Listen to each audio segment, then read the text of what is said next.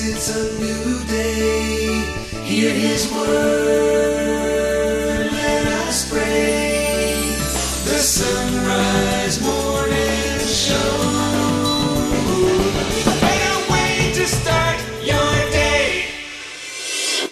It is Thursday, the 14th of December. It's the feast of St. John of the Cross. Let's pray the words of Psalm 145, which we'll hear at Mass today. In the name of the Father, and the Son, and the Holy Spirit. I will extol you, O my God and King, and I will bless your name forever and ever. The Lord is good to all and compassionate toward all his works. Let all your works give you thanks, O Lord, and let your faithful ones bless you. Let them discourse of the glory of your kingdom and speak of your might. Let them make known to men your might and the glorious splendor of your kingdom. Your kingdom is a kingdom for all ages, and your dominion endures through all generations. The Lord is gracious and merciful, slow to anger, and of great kindness. Glory to the Father, and to the Son, and to the Holy Spirit, as it was in the beginning, is now, and ever shall be, world without end. Amen. St. John of the Cross, pray for us. It is the Sunrise Morning Show. We are glad that you're with us here on a Thursday morning. I'm Matt Swaim. Anna Mitchell has news. Paul Lockman at the controls. We got a video feed that you can watch either on the Sunrise Morning Show Facebook page or YouTube Live. You can find it directly in the show notes at sunrisemorningshow.com. We've been going through the Old Testament book by book with Dr. Jeffrey Morrow. Today, he has the unenviable task about squeezing this entire book called Proverbs, which is full of massive wisdom, into just a few minutes, but uh, he'll be doing that uh, after the news. Kris McGregor is going to talk about John of the Cross and a selection of his that recently appeared in the Office of Readings. Father Robert Nixon will talk about prudence through the eyes of St. Albert the Great. He has been talking about a work that he translated of St. Albert's, and prudence is something we could all use a lot more of. And then pastoral counselor Kevin Prendergast is going to talk about something I think is close to many of our hearts right now, which is keeping your stress levels and your emotional balance in order as you go all over the place through Advent into Christmas. So stay with us if you can. Right now it is two minutes past. Here's Anna Mitchell with news.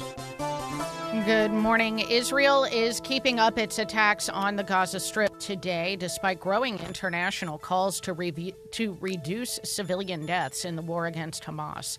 UN officials say roughly 90% of the Gaza population has been displaced by the bombing, and about a million people are facing starvation currently. Health officials in Gaza say more than 18,000 Palestinians have been killed since the conflict started on October 7th. In a statement yesterday, the Palestinian Health Ministry said that vaccinations for children are dwindling in Gaza and that running out of vaccines will have catastrophic repercussions on the spread of disease.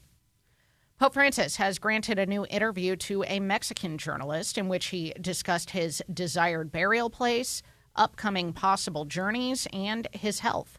From Vatican Radio, Christopher Wells has more. In an interview granted to veteran journalist Valentina Alazraki, Pope Francis said he's feeling better after a bout of bronchitis, but also asked for continued prayer for his health. With his 87th birthday just a few days away, the Pope said it's important to accept the gifts of old age. At the same time, the Pope repeated that he has no plans to retire, although he said he has the example of Pope Benedict, who had the courage and humility to say enough when he could no longer continue as Pope. In his interview on Tuesday, the Holy Father spoke about his very close relationship with his predecessor and said it was a great grace to be able to bid farewell to the Pope Emeritus before the latter's death at the end of 2022. Pope Francis noted that Benedict's funeral was the occasion of changes and simplifications of the liturgical rites for the funeral of pontiffs, and he revealed in the interview that he himself plans to be buried in the papal basilica of St. Mary Major, a testament to his devotion to the Blessed Mother.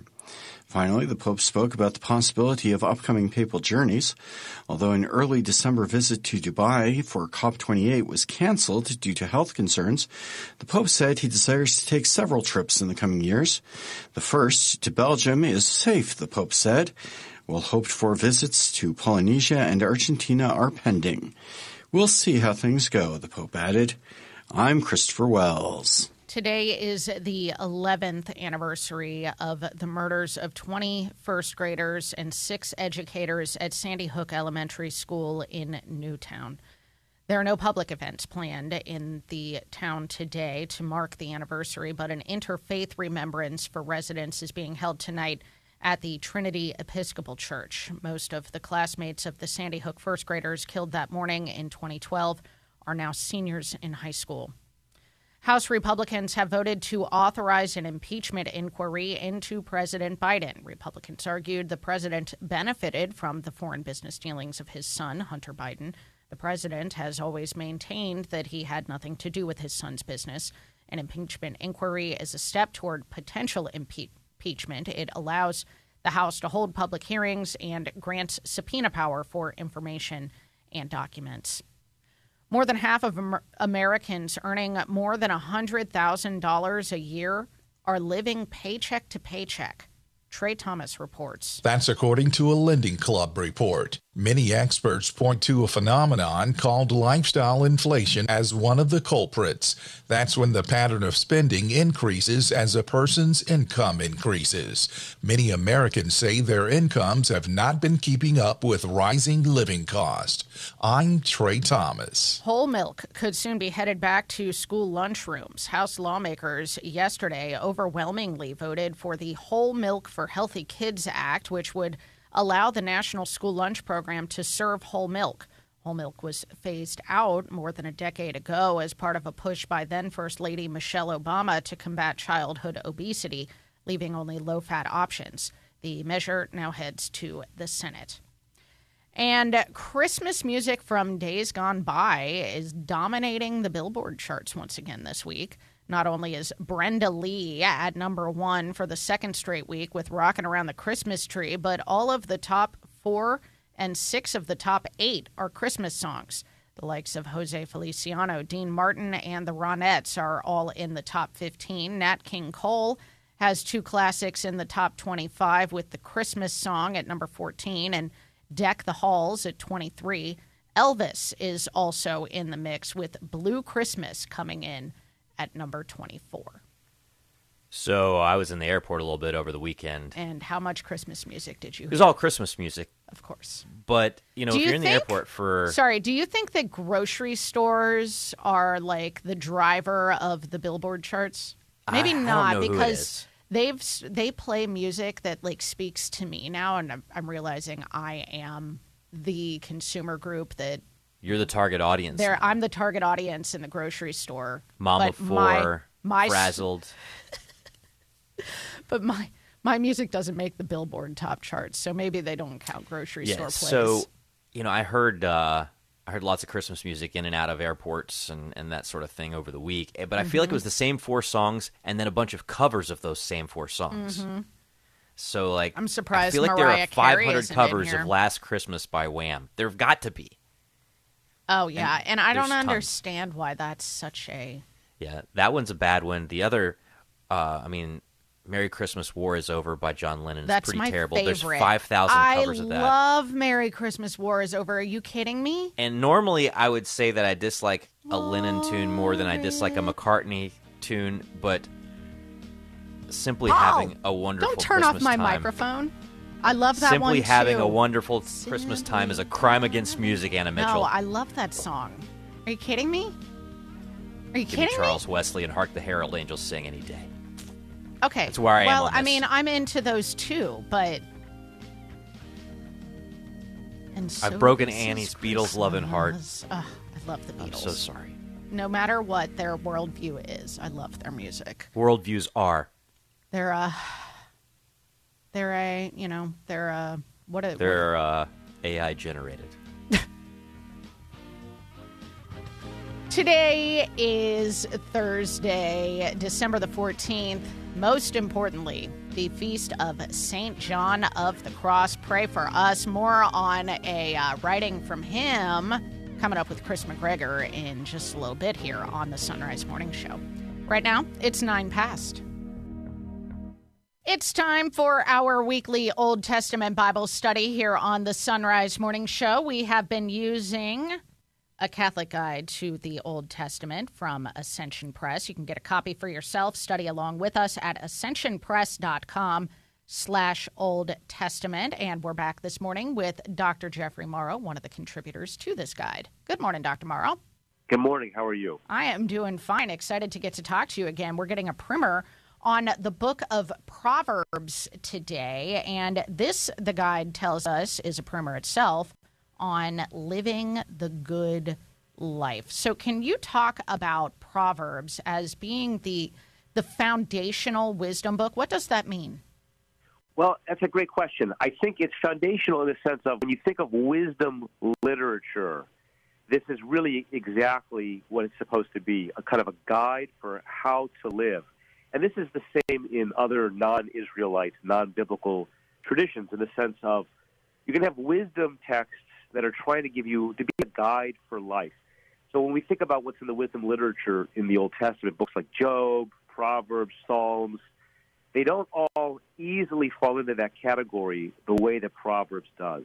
The most the most important part, I think, though, is to understand the way in which Proverbs, in a sense, teaches the law of God in a way that's accessible to non-Israelites, in a ways that in a way that Gentiles might understand. Yeah, that is so interesting. You you have in the guide here kind of a side by side comparison in in how uh, the law and how particular it was to Israel and how universal how how how Proverbs can can sort of universally apply that law. That's right. Yeah, I mean, I think the big contrast, right, is the law of Moses. In some ways, is intended to help separate the people, Israel, from the rest of the nations, and it's to help teach them to follow God. So they have to be separate and other. And the focus with the Davidic covenant, so David and then Solomon, which is where the majority of the wisdom literature is attributed to, is then universalizes it. It's now the idea is now we need to bring in the nations. We need to bring them in to worship the one God of Israel. And that's key, I think, of Solomon's reign. Um, the temple, when he built it, the largest portion is built with Gentiles in mind. And I think the book of Proverbs is like that. So we know that the nations came to Israel to learn the wisdom of God from Solomon. Mm. And so this book of Proverbs is largely attributed to King Solomon, but apparently he's not the only one who wrote That's some right. of these words of wisdom, right? That's exactly right. Yeah, there's, uh, there's these two obscure figures. We're not exactly sure who they are. There's Agur and then Lemuel. And um, it's not clear. The rabbis argue that Lemuel was probably just another name for Solomon. I don't think so. Hmm. It's possible. But it seems like these were kings of Massa, so either northern Arabia or southern Syria. Uh, it's not exactly sure who, who they were, but during the reign of Hezekiah, uh, they were kind of collected together with Solomon's Proverbs. And to, in my opinion, that actually lends to the case of historicity, because a lot of scholars will doubt the authorship and the attribution of these texts uh, and that's for most texts. But to me, you know, why then attribute this? They don't even attribute all of this that is Solomonic to him himself. If you look at Proverbs 25 to 29, it says that these were compiled from Solomon, but during the reign of Hezekiah. Mm. And then you have these obscure figures, Agur and Lemuel, who probably are not even Israelites. and yet the Spirit of God inspires them, and they are collected together in the sacred scriptures. And to me, that attests to its historicity. Yeah, and can you talk about the the I guess the, the, the literary types that are found in the book of Proverbs, and give us a little outline of of how this book is structured? Sure. Sure thing. So the uh, I would say the majority of what you're finding here are these kind of proverbial sayings, and that's important because this is not mostly this is not historical narrative. It's not, um, but it's there's these poetic, proverbial wise sayings so you, you basically you can structure it different ways. I don't have the text in front of me, but how I would understand is the beginning. I would kind of off the top of my head look at it in kind of uh, uh, seven different kind of sections. So you have two sets of proverbs of Solomon. So that takes us roughly through chapter part of chapter 22. So the first 22 proverbs, if you will, right. are attributed to Solomon. Okay. Then you have these kind of anonymous words of the wise. There's two sets there as well. Um, those are also typically the tradition attributed to Solomon, but less explicitly. Mm-hmm. And then there's there's more that are attributed to Solomon, but they're from the time of Hezekiah. It actually says that these are com- compiled during Hezekiah's reign, king of Judah, and that that's the last couple, like 25 to 29, roughly. And that's when, and then after that, you have these add-ons from these probably non-Israelite kings, Agur and Lemuel, and that's what ends right Proverbs 30 and Proverbs 31. I love that there's stuff compiled from Hezekiah. I mean, knowing his story and trying yeah. to return to what the kingship was supposed to be, it, it, seems fitting that they would be compiling the wisdom of Solomon in that. I way. agree. I agree. Although at the same time, if you were making this up, you probably would not do that. You would yeah. probably just say Solomon took his pen out and wrote all this. Exactly. So I think that's uh, helpful. Exactly. Now, um, just quickly, because we are uh, running out of time here, but um, you have Lady Wisdom and Lady Folly. Can you talk about them before we let you go here, Dr. Morrow? Sure. I mean, I think Lady Wisdom is right, the personif- personification both of the Holy Spirit and then Our Lady. Mm. And I think mm. a lot of times when you see wisdom in the Old Testament, there's it's hints at the Holy Spirit, the role of God as Holy Spirit and then it becomes an archetype of uh, of Our Lady. And of course, the opposite, uh, not being faithful, not being docile to the Lord, would be folly. Yeah. Well, I wish we had more time because there's so much more that we could talk about with the book of Proverbs. But that's all the more reason to go pick up your own copy of a Catholic Guide to the Old Testament that you can find through Ascension Press. Dr. Morrow, thank you. Thank you. It's a pleasure. The pleasure was all mine. All right. We are Back right after this with headlines. It's 16 past here on the Sunrise Morning Show. Support for the Sunrise Morning Show is from Visiting Angels. Visiting Angels provides experienced, compassionate care to millions of aging adults nationwide by keeping them safe and healthy in the comfort of their own home. Whether it's a short break for caregivers or for long term assistance, Visiting Angels provides hygiene, meals, light housework, companionship, and more. And services are available up to 24 hours per day. Visiting Angels, online at visitingangels.com. That's visitingangels.com. Franchise opportunities available. The Christmas Means Life campaign encourages you to add another person to your Christmas list, the baby Jesus, as represented by women and children in need by making a donation to your local pregnancy center. Another option is to support the JP2 Life Center, committed to saving lives with free pregnancy help services, holistic OB/GYN care, and education programs. Find out more at jpiilifecenter.org. That's jpiilifecenter.org because Christmas means life. Business owners are starting to think outside the box to find new customers. You can reach millions of engaged Catholic listeners by underwriting the Sunrise Morning Show. Each weekday morning, listeners across the U.S. and around the globe can hear your message for your business, ministry, or nonprofit on the Sunrise Morning Show. To find out how it works, email me, Leah at sacredheartradio.com. That's Leah at sacredheartradio.com. The destination for great Catholic audio programming is EWTN Podcast Central, featuring the best of EWTN radio, as well as faith filled podcasts from our friends and affiliates across the nation, all in one place, all free. If it's central to the faith, you can find it on EWTN Podcast Central. It's like podcast heaven Visit EWTN.com slash radio slash podcasts today. 18 minutes past the hour, here's Anna Mitchell with headlines. Israel is keeping up its attacks on the Gaza Strip today despite growing international calls to reduce civilian deaths in the war against Hamas. The Holy See today has released the Pope's message for the January 1st World Day of Peace under the theme Artificial Intelligence and Peace. And Pope Francis just granted an interview to a Mexican journalist in which he revealed he intends to be buried in the Basilica of St. Mary Major. That's actually not surprising to me. Not at all. Not surprising. This is like his big stop before and after all his major papal yep. trips. Yep, absolutely. absolutely. And uh, if I'm not mistaken, there are other popes buried there. Yeah, but um, I was reading a Catholic news agency story. I don't have it up here on screen. Maybe I can pull it up here quickly. Um, the last pope to be buried in the Basilica of St. Mary Major was like buried there in the 1600s, I think. Oh, wow. I think.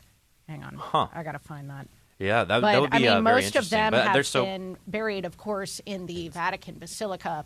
So at St. Peter's, At the St. last Peter's. pope to be not buried at St. Peter's, I believe, was Leo the Thirteenth, who's buried at St. John Lateran. I really hope I have the, these facts right. I read the story last night, and I was going to pull it up to. Um, See, this is a Brennan Hodge job. He needs to do a statistical analysis on which where all popes of- are oh, buried okay. where. Well, I'll give him what that percentage assignment. of popes? What place has the well? I mean, obviously, I think St. Peter's would have the highest percentage of popes. But what are the next like top three places? Yeah, it's a good call. Well, I'll see what I can find out. I, of course, I can't find the story right away on Catholic No, but- News Agency, but um, It is a fascinating, very thing to ponder. interesting stuff. Yeah.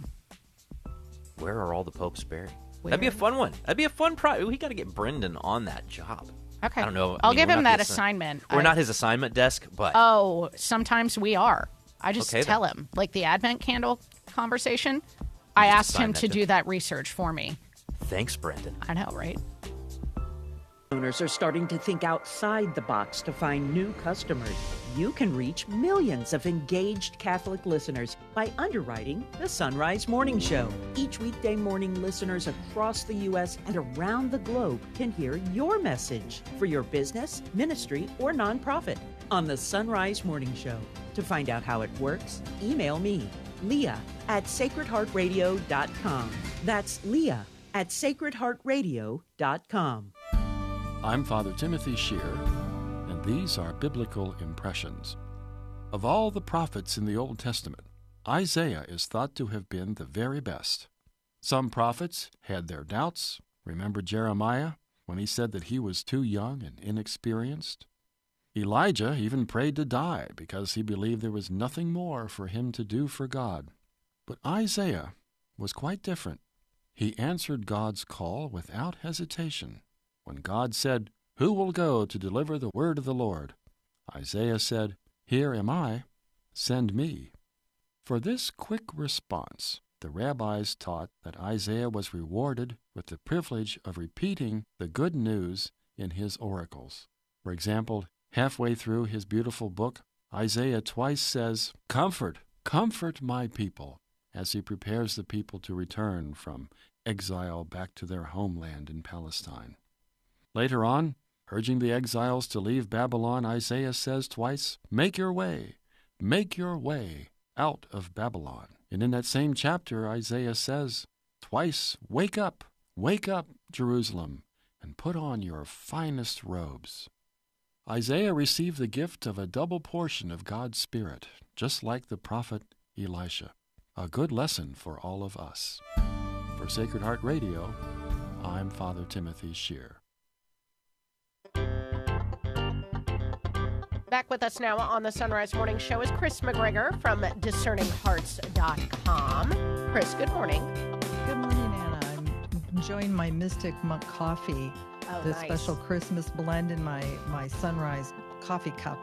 That's awesome, especially as we celebrate and talk about a selection from the mystical doctor of the church. This week's selection from the Office of Readings for the December 14th feast of Saint John of the Cross. What would you like us to know about him? Well, he is an exceptional man. It, during that time in the 1500s, when other men were sailing in their ships and mapping the world, St. John of the Cross was mapping the interior life. He was showing us how to ascend Mount Carmel, the ascent to Mount Carmel in our prayer.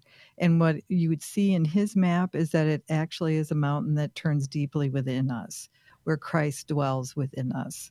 And he has led so many of the great saints that we know. Uh, chief among them is a little one, who a little flower, who taught us the little way of attaining all the things that St. John of the Cross talks about in this particular uh, office of reading. The little one who took her name from uh, John of the Cross's uh, spiritual daughter, yes? That's right. That's right. When we talk about the little flower, we talk about Saint Therese. There's all those Thereses, aren't there? Yeah. The great Carmelites. But the the the the mama of them all is Teresa of Avila, his great friend and companion in the reform of the Discalced Carmelites, and they uh, have shown us incredible ways to, to cleave into the mysteries that await us, especially for those who have been baptized in Christ and know that He is now in us. Yeah. And John of the Cross telling us to dig deeply in Christ in this selection. You know, people probably know him best for The Dark Night of the Soul, but this selection coming from his spiritual canticle. Can you tell us about that just quickly? Well, the spiritual canticles were, it, he's probably considered actually one of the great poets of Western literature, St. John of the Cross. And the spiritual canticle was actually this incredible mystical poem that he wrote. And then he wrote uh, to accompany that to help people understand it because it was so deep, the, uh, the accompaniment that comes with it. And that's essentially what this is it helps people to understand the mysteries that he's cleaving in that those great works of art which are his poems Oh, okay. So this is an explainer for the spiritual canticle. Is that right? That's, that's correct. Okay, and, got it.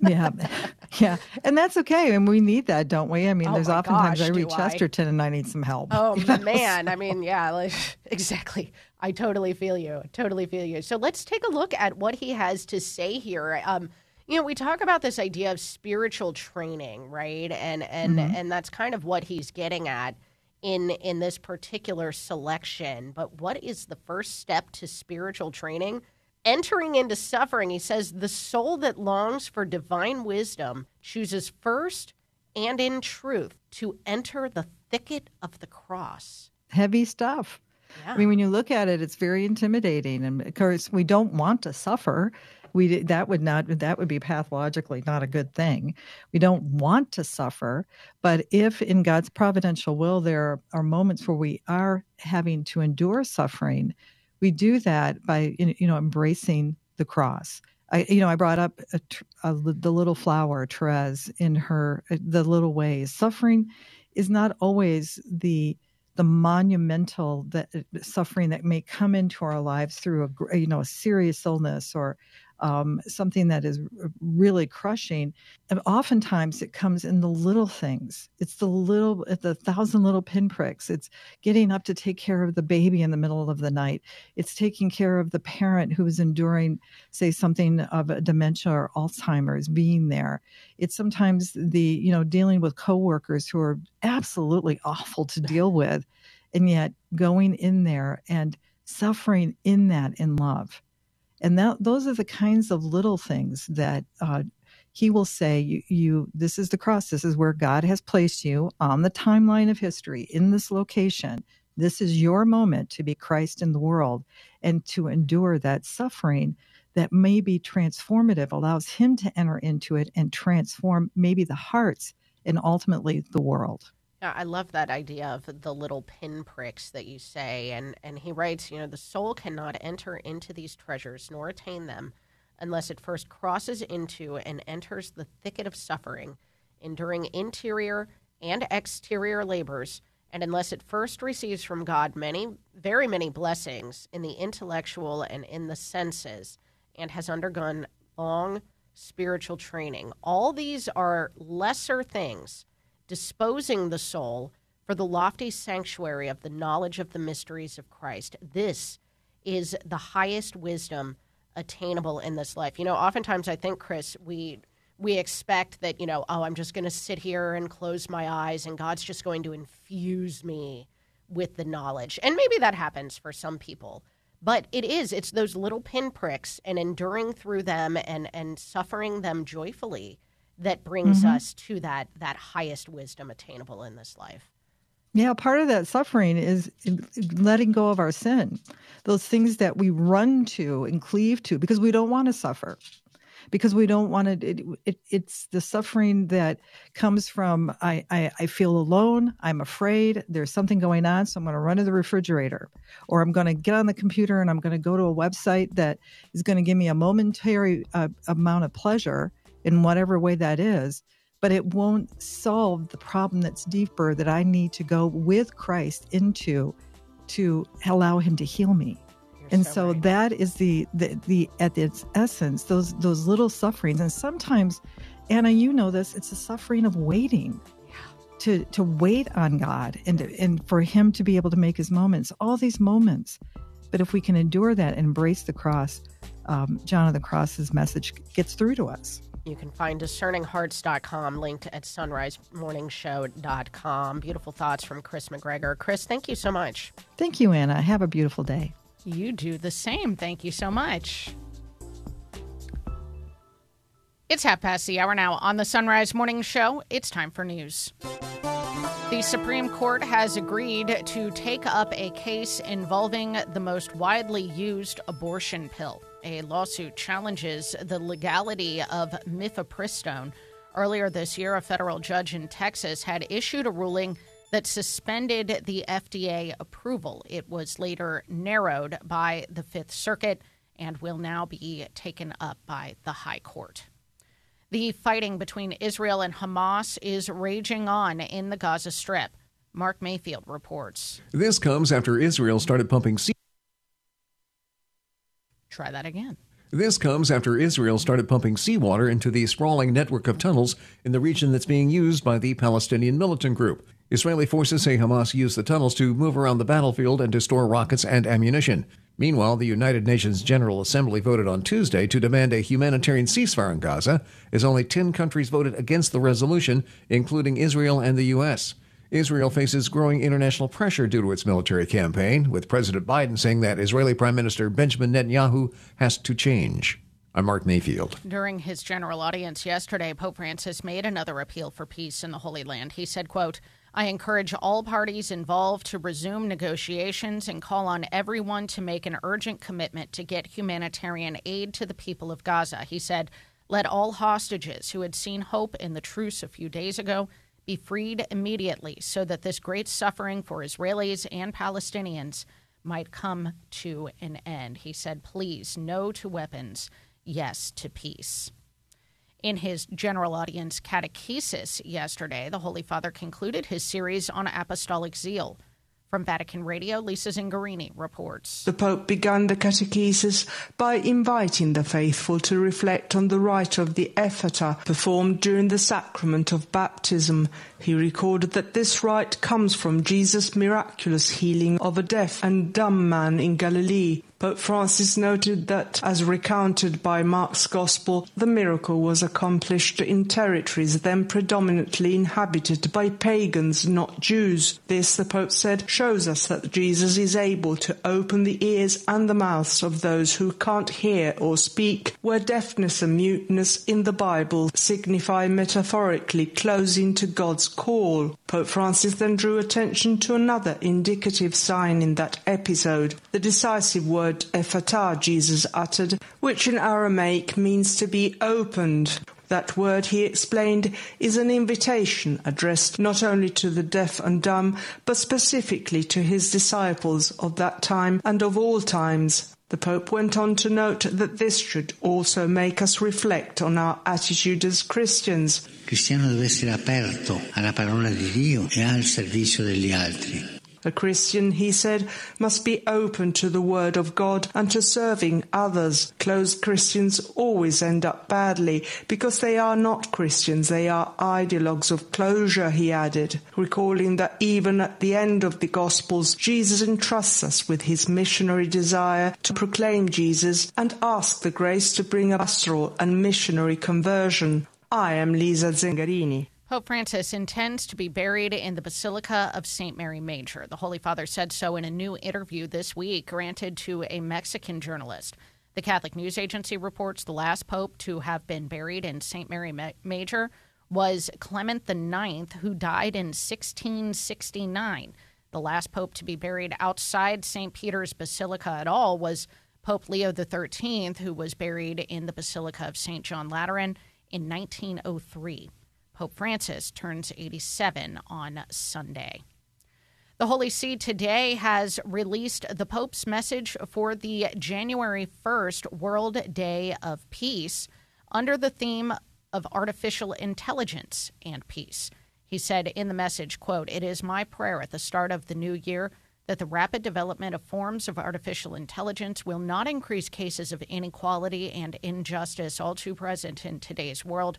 But will help put an end to wars and conflicts and alleviate many forms of suffering that afflict our human family. May Christian believers, followers of various religions, and men and women of goodwill work together in harmony to embrace the opportunities and confront the challenges posed by the digital revolution. It's thir-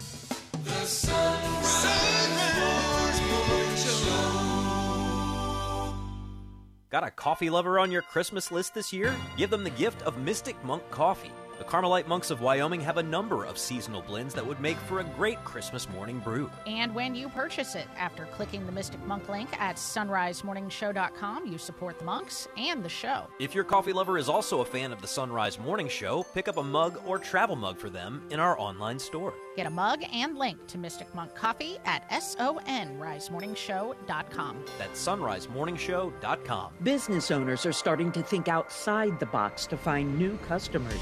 You can reach millions of engaged Catholic listeners by underwriting the Sonrise Morning Show. Each weekday morning, listeners across the U.S. and around the globe can hear your message for your business, ministry, or nonprofit on the Sonrise Morning Show. To find out how it works, email me, Leah at sacredheartradio.com. That's Leah at sacredheartradio.com. The Baltimore Catechism asks What is the obligation of a godfather and a godmother? The obligation of a godfather and a godmother is to instruct the child in its religious duties if the parents neglect to do so or die. The essence of being a godfather and godmother is that they have a spiritual relationship with the child. They have the obligation and the privilege to help that child prepare to receive the sacraments and ultimately to go to heaven. And so, if the parents neglect the child's religious education, or if the parents are for some reason unable to educate the child in the faith, this is where the godfather and the godmother should step forward and say, I'm ready, I'm the witness, and I can now fulfill those baptismal promises made on behalf of the child at baptism. And so, godfathers and godmothers, parents of the children to be baptized, I invite you to prepare yourselves to help prepare the child for the sacraments. Reflecting on the Baltimore Catechism, I'm Dominican Father Ezra Sullivan.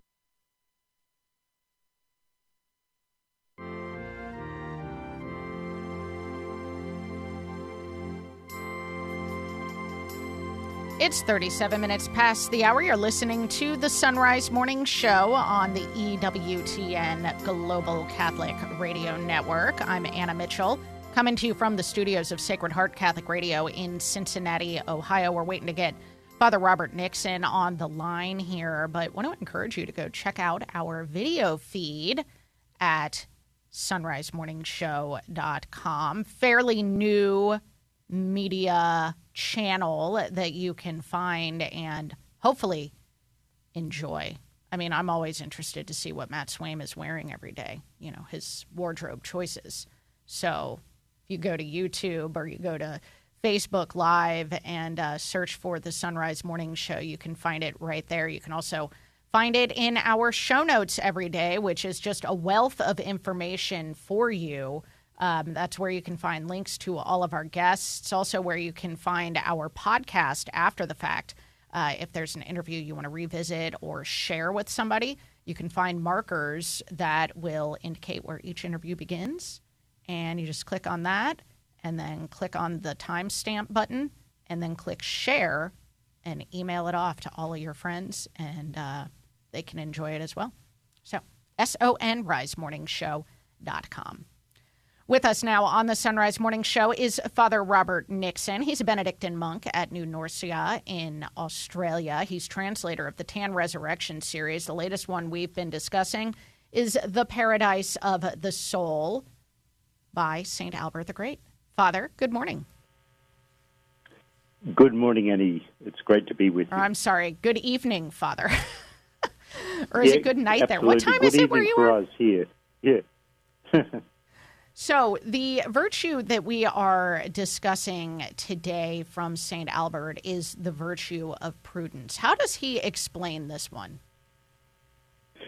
So he talks about prudence as being um, mindfulness of the glories of the divine nature and an awareness of the wretchedness and limitations of our own mortal condition. Um, so I think this really basically, to put it in contemporary terms, prudence for St. Albert is being grounded in recognizing just who and what we are the limitations of our abilities and our capacities and so forth, and at the same time being aware of the infiniteness of the power and glory of God. And how does he discuss how we can distinguish between true and false prudence? So um, there's kind of true prudence and false prudence. So true prudence is to order our thoughts in such a way that they're always directed to God. So he says to ensure that they do not wander from God and what is rightly ordered to God. This means that our attachments and affections should not become ensnared by created things, and that our will should not be diverted from what is pleasing to God, and that our intentions do not become confused and polluted, but are purified, and that our judgments and speculations are conducive to what is genuinely good. In other words, that everything we do in our life should be focused towards God should be with an orientation towards God. And this isn't only our, our prayer and worship, but it's our work and our daily life and whatever we do, that we do all of it with a mindfulness of God. He gives, though, a contrast of false prudence, and this is, he gives um, people laboring to know the courses of stars, the power of herbs, the property of gemstones, and so forth, for the sake of worldly prestige or profit. And um, those are all kind of medieval things, but I guess have their own modern equivalents, where people yeah. try to to accumulate knowledge and think, well, how can I advance myself? How can I, you know, achieve my own personal promotion in this world in a way which is independent of God? Yeah, as he writes here, there are many who are diligent in investigating vain and pointless matters and making new discoveries but remain completely blind as to the will of God. Amazing that this. When does he write? He's in like what the 1500s? Is that right, Father? Yes. That is uh, unbelievable. Um, well, a little bit earlier than that, wow. actually in the 1300s. But you know, I think this is so true in contempor- in the contemporary world. There are people who have to know about everything that's going on um, every every thought, every idea, every action that takes place, but they don't think about where is God in all of this. Yeah. And um, you know, I think we need to be careful about. I mean, there's nothing wrong in in remaining up to date with what's going on in the world and so forth, but it should never be an end in itself. It always has to be directed towards thinking, what are we here doing? What does God want us to do? with our lives. And you know, this is particularly poignant coming from a man like St. Albert the Great, who certainly labored to know the courses of the stars and the power of herbs and the properties of gemstones and so forth, um, and yet understood yeah. where this knowledge comes from and, and to whom it is serving.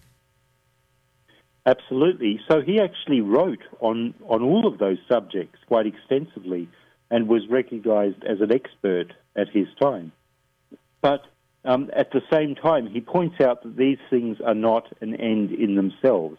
We need to keep our, our minds and our, um, our knowledge focused always on God. And if we fulfill the will of God, nothing else matters. And everything else we learn or we know should be directed towards putting into practice what God wills us to do. He's got some beautiful practical advice that he he quotes Saint Bernard on this saying consider carefully your daily actions and conduct think about where you have succeeded or made progress and where you have failed or struggled what are your habits and what are your thoughts and feelings are they similar to those of God or unlike him I was thinking, oh man, Father, this is this. I don't know how good I am at this. Yeah, well, I mean, I, I think that uh, that applies pretty much to every every person on earth. You know, we look at what we do in our own daily lives, and, and we realize how many distractions and and so forth that we become engaged in. And this applies also for monks. I mean, we're living a a devoted religious life, but there are still distractions and, and those kind of things which creep in. To, to make sure that our primary orientation is always towards God, and that in this focus on God, that's where our true prudence, our true wisdom is to be found. Well, Father, to conclude our conversation today, can you share with us some of Albert's prayer for prudence? Absolutely. So he says, May I know you, O Lord, and may I know myself. May I frequently meditate on those good and bad things which will remain with me after the end of this difficult but short mortal life. May I mindfully distinguish between the things of which you approve and love, and those which you dis- which displease you, and may I flee whatever tends to separate my soul from you but cling to whatever brings me into closer, closer union with your blessedness. O Lord, bestow upon all my thoughts and feelings, and upon my will, intentions, judgments, words, and works. Direct all of these rightly, that is to say, towards yourself. For you are the beginning, the center, and the end of all things, and in you, O Lord, rests the sum total of all my happiness. Amen. Amen. We've been talking to Father Robert Nixon, and you can read more about the virtue of prudence and many others. In fact, there are 42 virtues in this book, The Paradise of the Soul by St. Albert the Great. You can find it linked at sonrisemorningshow.com. Father, thank you. Thank you, Annie, and God bless you and all your listeners this day. Thank you so much, Father. You as well. All right, it's 14 till now on the Sonrise Morning Show. Our Catholic counselor, Kevin Prendergast, joins us next. Do you feel as though life is flying past you? Are you desperate for a way to find moments of peace and quiet? Lord, Teach Me to Pray, the free Ignatian Prayer Series will open your heart to His voice, to the peace you're seeking, and the only love that fulfills the human heart Jesus. God is calling you to true joy, knowing Jesus personally. Lord Teach Me to Pray is free. Just go to LordTeachMeToPray.com and click on the red box. That's LordTeachMeToPray.com. For 150 years, the Comboni missionaries have followed in the footsteps of their founder, St. Daniel Comboni. We are an active missionary group sharing our deep faith in God through service to the poorest and most abandoned people around the world, satisfying both the physical and spiritual needs of the people in our mission. Please support our mission work with a generous year end gift today. Thank you for your prayers and kindness. Give today at combonimissionaries.org. That is combonimissionaries.org. Got a coffee lover on your Christmas list this year? Give them the gift of Mystic Monk Coffee. The Carmelite monks of Wyoming have a number of seasonal blends that would make for a great Christmas morning brew. And when you purchase it, after clicking the Mystic Monk link at sonrisemorningshow.com, you support the monks and the show. If your coffee lover is also a fan of the Sonrise Morning Show, pick up a mug or travel mug for them in our online store. Get a mug and link to Mystic Monk Coffee at sonrisemorningshow.com. That's sonrisemorningshow.com. EWTN Radio is seeking an assistant to the operations manager in overseeing broadcast content in Radio Master Control. This candidate will ensure delivery of our Catholic audio programming while actively monitoring the on air signals of a number of automated and live playout systems. If this is you or someone you know, email a resume and cover letter, including salary requirements, to human resources at EWTN.com and be a part of Mother Angelica's mission of evangelization. Dr. David Anders here. Where is purgatory in the Bible? Why confess my sins to a priest? Find out more today at 2 p.m. Eastern on Call to Communion. Now back to the Sonrise Morning Show. 12 till, here's Anna with headlines. The Supreme Court has agreed to take up a case involving the most widely used abortion pill, mifepristone. During his general audience yesterday, Pope Francis concluded his series on apostolic zeal, and the Holy Father has revealed in a new interview this week that he intends to be buried in the Basilica of St. Mary Major. News the top and bottom of each hour every weekday morning here on the Sonrise Morning Show. I'm Matt Swaim, joined now by pastoral counselor Kevin Prendergast, a licensed counselor with lots of experience in uh, the private practice world, but also the seminary classroom. Kevin, good morning. Matt, good morning. All right, so this is one that people are going to want to get out a pen and some paper for. We're talking today about keeping our emotional balance over the holiday stretch that we're about to go through. And uh, you've got about three stages to discuss with us today. So, where are we headed with this? Yeah, yeah, great. So the the theme here would be how do I not lose my mind between now and January, right? so, and there's a lot of things that could happen. So the the three that I had, Matt, were prepare, uh, watch the patterns in my family, and then try to find some peace and give peace to my family and the other people that I encounter in the next couple weeks. So the preparation part, I think it's it's always good. Uh, before we you know go on a journey to see our family or invite people over or have a big gathering and we're in this crazy time especially if we have young kids and we're trying to please everybody just to sit down and take a moment in prayer. And it doesn't have to be long but maybe we don't do that. I know i don't do that enough is you know god what do you want me to do differently this year during the christmas season? How can i be constructive useful how can I add to the occasion? So I can let my mind go back to the last couple of holiday seasons and see, well, maybe I didn't do so well or I was impatient. People got under my skin. And I think one that we could bring to the Lord right away, but because in every family, I don't really believe the thing that every family is dysfunctional, but every family is imperfect. And there's probably one person in our clan uh, that gets under my skin or pushes my button. So that would be something I could ask for the grace from our Lord to respond better to that person to be more of a grown up, be more mature. So I think that preparation is really a, a key spiritual step.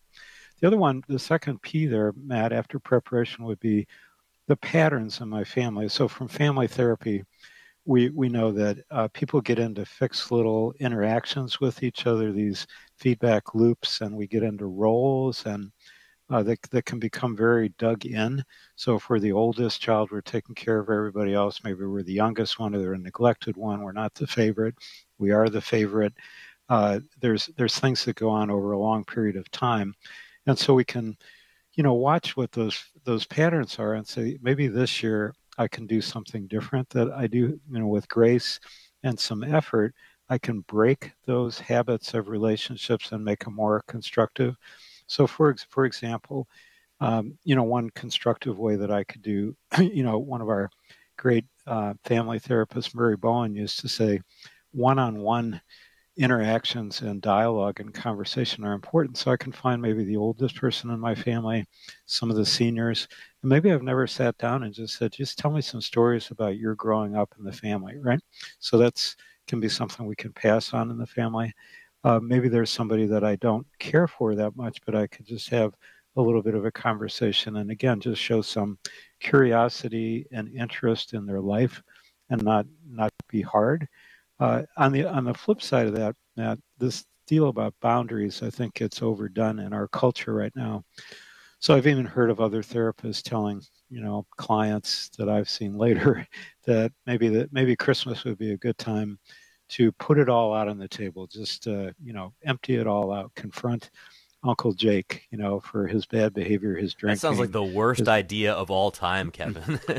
well, people you know, have done that, and I, yeah, I would really discourage people from doing that. And that's I haven't seen you know good? Uncle Bob for six years. Now's the time to tell him everything I think about him. Yes. Yeah. So so that's really we need discretion. We need prudence uh, we need to talk with somebody. I think that's a good one to talk over with our confessor or a therapist or uh, some kind of spiritual guide to see, you know, what do I do? You know, sometimes the best thing is just leave it alone, but I can have boundaries. Like there may be people in my family that smoke and drink and act crazy.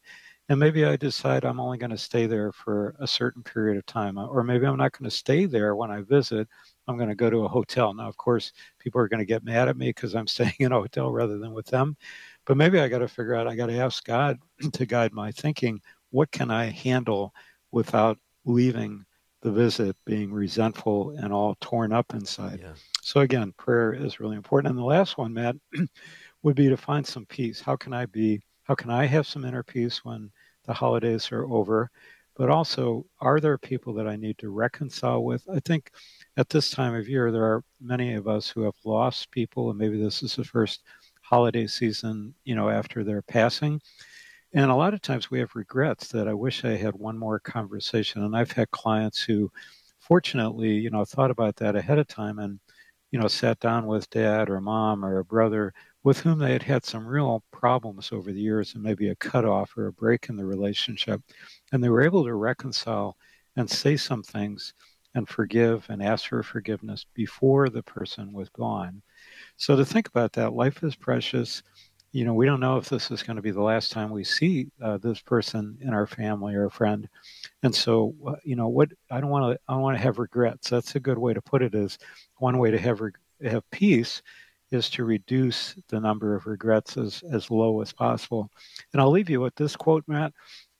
Annie liked that, and that's one of my favorites. Uh, Robert Frost has a great poem where you know, and he's talking about imperfect families. So, so the last line of the poem is, "Home is where when you have to go there, they have to take you in, right?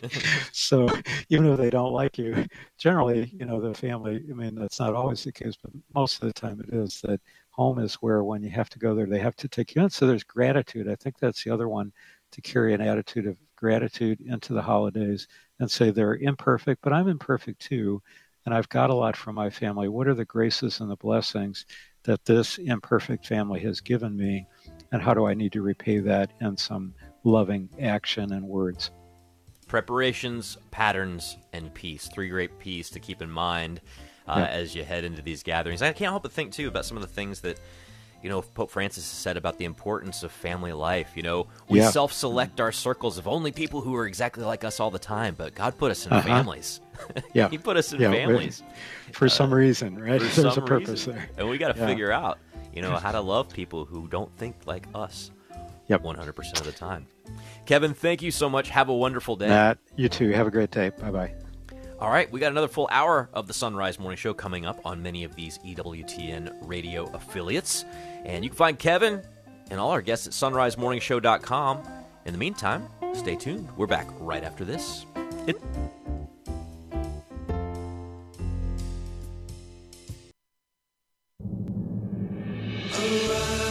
Arise, it's a new day. Hear his word.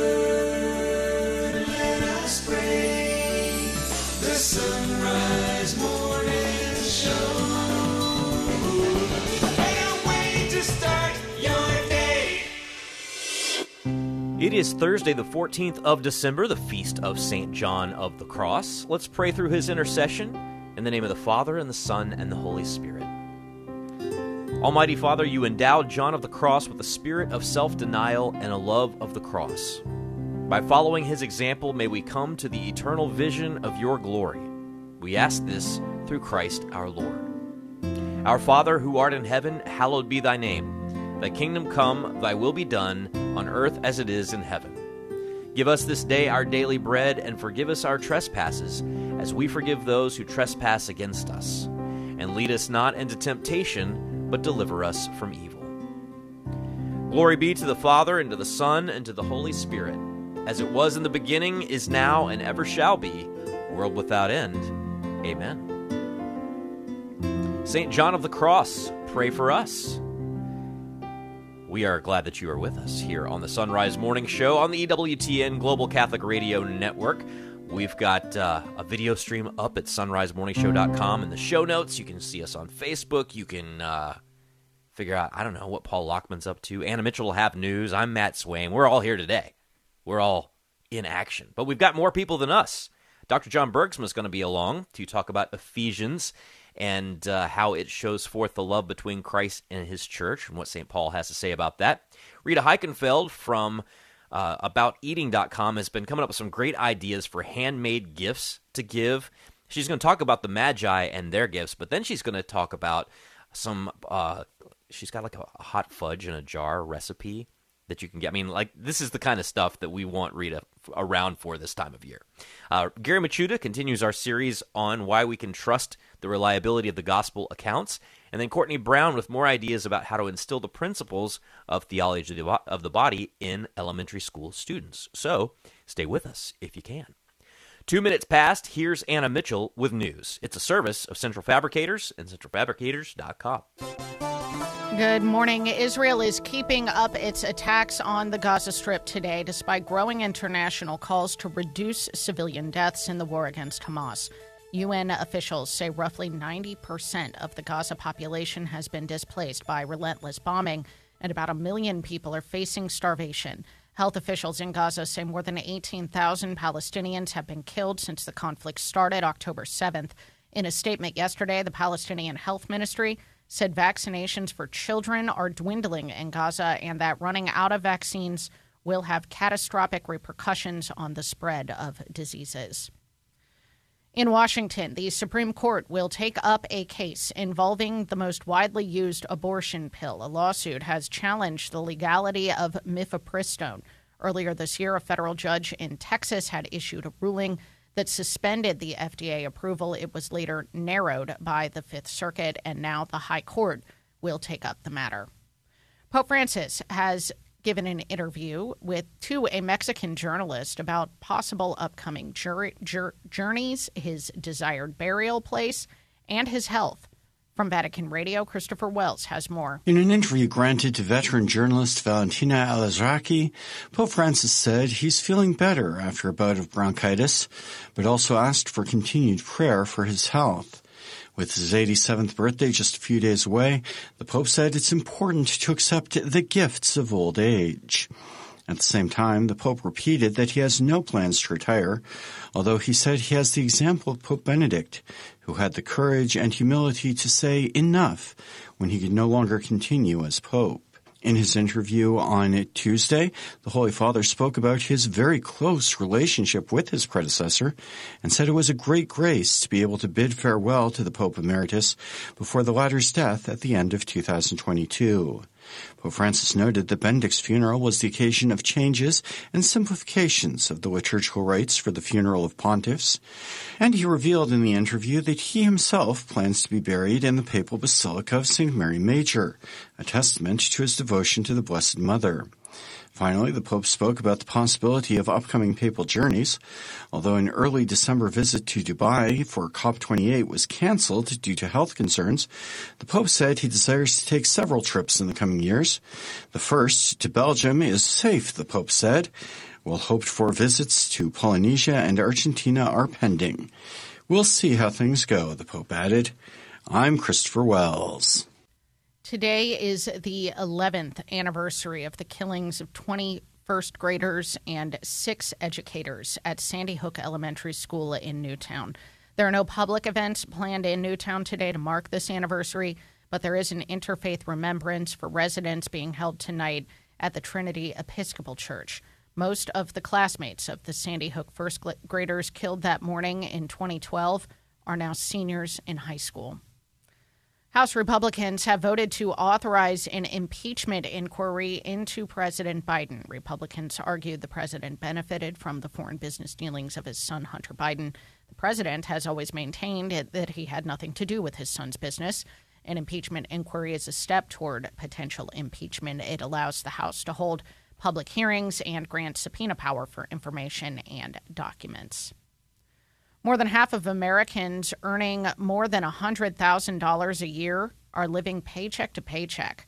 Trey Thomas reports. That's according to a Lending Club report. Many experts point to a phenomenon called lifestyle inflation as one of the culprits.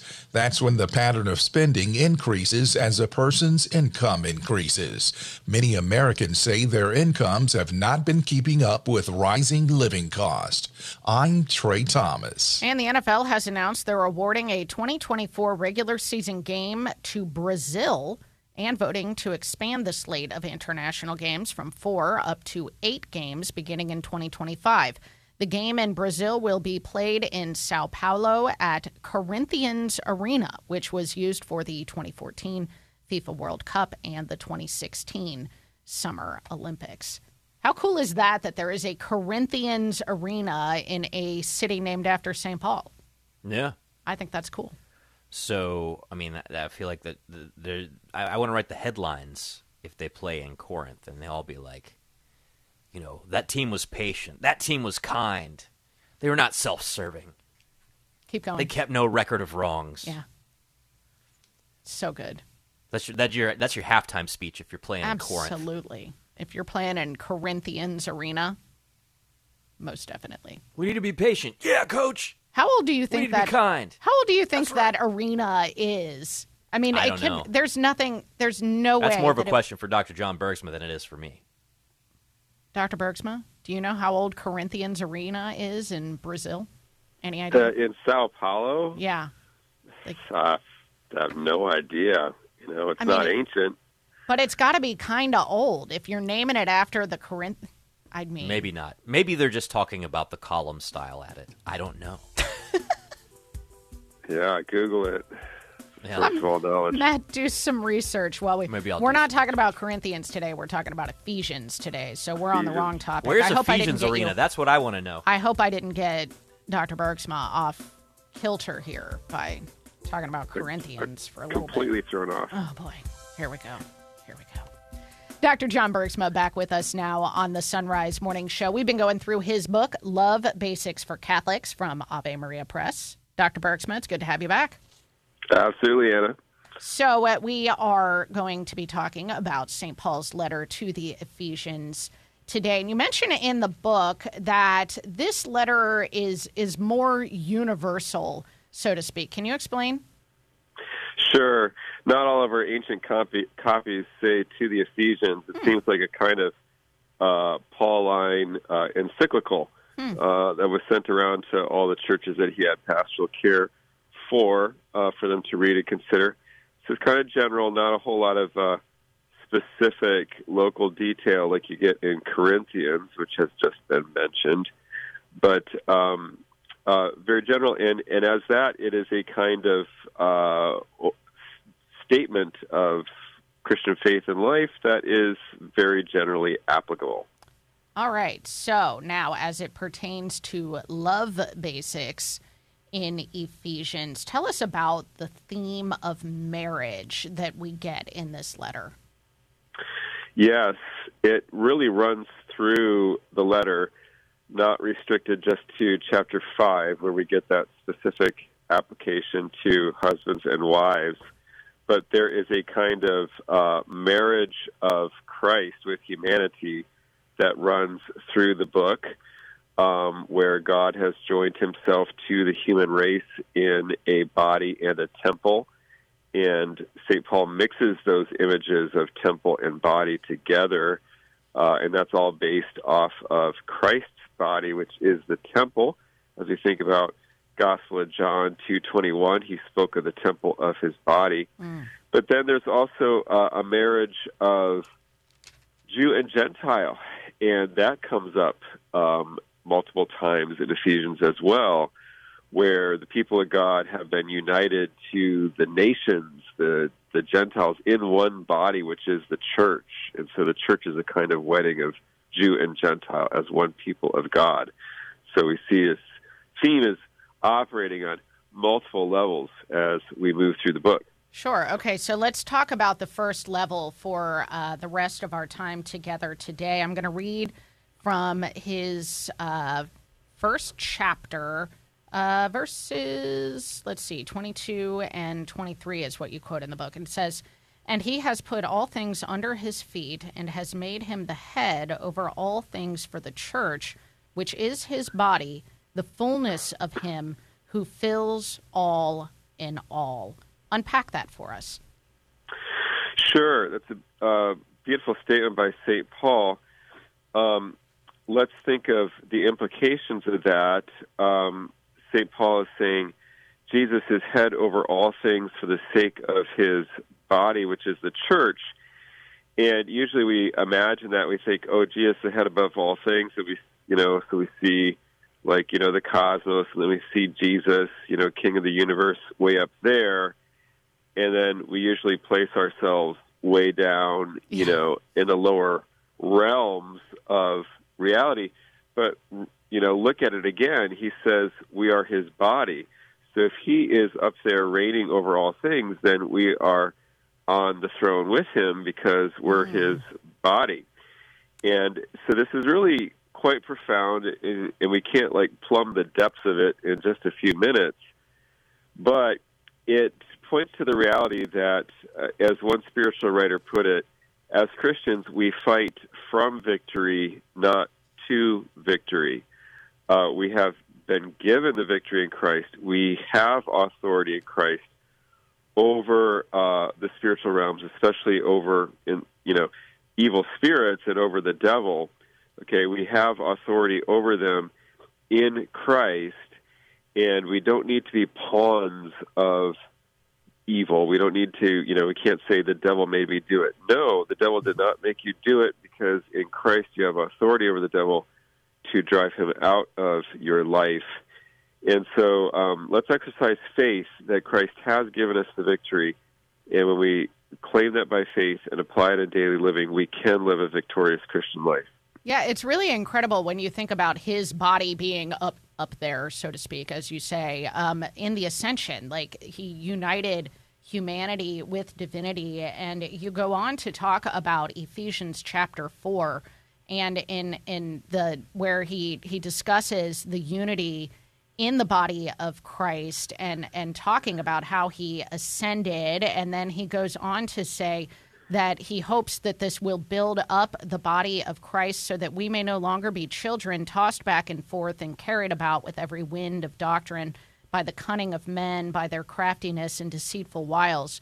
Rather, he says, speaking the truth in love, we are to grow up in every way into him who is the head, into Christ, from whom the whole body, joined and knit together by every joint with which it is supplied, when each part is working properly, makes bodily growth and upbuilds itself in love. There's a lot of body imagery going on here. There sure is. You know, and, and St. Paul is saying, look, every one of us has been given gifts and a unique vocation.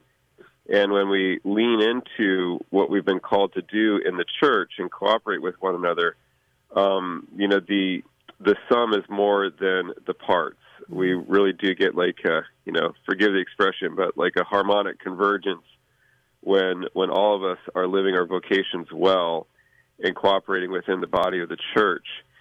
And so a lot of the challenge of being the body of Christ, being, you know, a local congregation, uh, being a worldwide church is is helping everyone to realize, hey, each one of us has a role to play um, it's not just the clergy. It's not like we pay Father, you know, to do all the work of the church. Every one of us has been giving gifts um, for the local congregation as well as the worldwide body of Christ. And when we place those gifts at the disposal of Christ, um, you know, this bodily growth uh, takes place, and, and we see the fruits in virtue and in evangelization. All right, we'll leave it there for now. We've been talking to Dr. John Bergsma. The book is called Love Basics for Catholics. It's from Ave Maria Press, and you can find it linked at sonrisemorningshow.com. Dr. Bergsma, really appreciate it. Thank you. You bet. Talk to you next week. I look forward to it. All right, it's 16 past now on the Sonrise Morning Show. We're back with headlines right after this. Support is from Medi-Share. So, right now may be the perfect time for you to rethink how you pay for healthcare. And here's why. Not only is it open enrollment for a lot of people, it's also a time you can join Medi-Share and save even more than usual. For many families, switching to Medi-Share saves about $500 a month, which is a game changer for a lot of people. And what's more, they like it. Medi-Share has double the member satisfaction rate compared to health insurance. Double. Medi-Share is a proven thing too for over 30 years. It's a Christian community of more than 400,000 members. And here's the thing if you join before December 15th and you mention the promo code SHARE, you'll get another 10% off all of 2024. That's 12 months of savings. So I'll give you the number here in a second, but call. You'll get a price within two minutes. And again, the deadline's December 15th. So call now. You'll save even more. Here's the number 844 55 Bible. That's 844 55 Bible. 844 55 Bible. Business owners are starting to think outside the box to find new customers. You can reach millions of engaged Catholic listeners by underwriting the Sonrise Morning Show. Each weekday morning, listeners across the U.S. and around the globe can hear your message for your business, ministry, or nonprofit on the Sonrise Morning Show. To find out how it works, email me Leah at sacredheartradio.com. That's Leah at sacredheartradio.com. The most original and exclusive Catholic content is on EWTN Radio. One time somebody said to me, Why don't you air these people? And I said, No, because I don't think they're Catholic. He says, By what right do you have to say that? I said, I own the network. Mother Angelica Live Classics. Every morning, 2 Eastern, on EWTN Radio. 18 past. Here's Anna with headlines. The Supreme Court has agreed to take up a case involving the abortion pill mifepristone. Pope Francis has granted an interview to a Mexican journalist and in it revealed he intends to be buried in the Basilica of St. Mary Major. The Holy See today released the Holy Father's message for the World Day of Peace on January 1st under the theme Artificial Intelligence and Peace. All right, news at the top and bottom, bottom of each hour every weekday morning on the Sonrise Bop 'em. Morning Show. Good Bop 'em. Christmas present. There you go. You remember that from our Bop it. whatever it children days? Possibly. Bop it. Squeeze So, it. Pull uh, it. I don't remember what. Crank it. What were all of the things? There was a lot of things. I'm sorry. I'm distracting you. What were you going to talk about, Matt? I was just going to say that the Corinthian Stadium's only around since like the 80s or something. Really? Yeah, That's it's named kind of after incredible. the team the team that plays there, which is Sport Club Corinthians Paulista, which Paul's Corinthians. Paul's Corinthians Sports Club. It's a soccer soccer team. Nice. So, so the uh, soccer team. How old are they? Uh, 113 years. Yeah. Okay, that makes more sense. That makes more sense. I would think a 113 year old soccer team would name themselves after a St. Paul. Like you probably wouldn't have a team today. Yeah. Like if the would be named Washington. Commanders were still in search of a name, I don't think they'd call themselves the Washington Corinthians. No. No, I don't think so. Although that flows better than I thought it would when I was going into Yeah, that. the Washington Corinthians. Speaking of sports, because when we say we cover news, weather, sports, and more, this is what we mean by sports. Mhm. Uh, some people uh, at our Sacred Heart Radio family may have noticed that one of our big signings of the hot stove era, uh, the Reds signed uh, Jeimer Candelario, who some people know him from his time uh, with the Nationals or Cubs. So he's uh, he's an infielder Mm-hmm. who's now on the roster. And I actually managed to catch uh, yesterday an interview with him, and uh, he was talking about how excited he was. He you know wants to compete and wants to win, and uh, the person interviewing him asked him about the number three, and he's like, "Yeah, that was a really significant number for me," Hmm. and how he was talking to his wife and how cool it was uh, because when he thinks of three, he thinks of the Father and the Son and the Holy Spirit. Nice. I'm like, all right, Jeimer, welcome to Cincinnati. We got to Yeah, get you on the radio, man. Awesome. So Did he make Paul the Lockman, sign of the cross while he did that? I was, I was, it was on the radio, so I don't oh, know. Okay. All I know is that Paul Lockman's now, you know, since he does sports on our local hour, he's got to figure out a way to get Jeimer, Yeah. Jeimer out here. Talk to Gail Finke, Paul. Yeah, come on, Jeimer, you're welcome anytime. It's 21 past. The kids to wake you up at the crack of dawn on Christmas morning. Make that experience more bearable by treating yourself to some Mystic Monk coffee. They have a number of Christmas blends available, and when you go to Mystic Monk Coffee through the link at sonrisemorningshow.com, you earn us a commission. Make Christmas morning even better by drinking your coffee with a Sonrise Morning Show mug, available in our online store. Browse our mugs and link to Mystic Monk Coffee at sonrisemorningshow.com. That's sonrisemorningshow.com. Business owners are starting to think outside the box to find new customers. You can reach millions of engaged Catholic listeners by underwriting the Sonrise Morning Show. Each weekday morning, listeners across the U.S. and around the globe can hear your message for your business, ministry, or nonprofit on the Sonrise Morning Show. To find out how it works, email me, Leah at sacredheartradio.com. That's Leah at sacredheartradio.com. This is Father Rob Jack. Please join with me now in this prayer for priests. God our Father, you entrust your priests with the care of your people. Through their teaching, leading, and sanctifying, they gather your church into one body and strengthen her in her evangelical mission. Bless our priests and bishops, especially those for whom we now pray. Give them the grace to be effective witnesses of your mercy, love, and truth. Bless those priests who suffer from sickness and disease, both in mind and body. Bless our dying priests. May they offer their sufferings for the good of all your people and find healing and consolation in this life, if it be your holy will. Bless those priests who have failed and suffer hardship. Send them your spirit of forgiveness and help them to turn again to you. Lord, deepen our love for our priests. Lord, inspire many young men to answer your call to the priesthood. We ask this through Christ our Lord. Amen. It is time for Bible Foods with Rita Heikenfeld from AboutEating.com. And this time of year, we talk about all kinds of great stories from the scriptures and their connections to food to help us really get into Advent and Christmas a little bit better. Rita, good morning. Well, good morning, Matt. And I know this um, topic is pretty familiar to you. I love it. Uh, so, we're talking about the three wise men today, and uh, of course, we celebrate the Feast of Epiphany uh, at the uh, well towards the end of the 12 days of Christmas. It's the uh, it's how the 12 days of Christmas end is with Epiphany, Mhm. and that is uh, the celebration of the three kings, right? So. Uh, when you look at the gifts of the three kings, uh, how do you like to kind of break them down? Well, yeah. Um, first of all, um, in Matthew in chapter 2, um, the gifts were, were stated as gold, frankincense, and myrrh. Um, and they were given to, to Jesus by the biblical magi uh, from out of the east, quote unquote. And so everybody wonders who were they and, and where did they come from?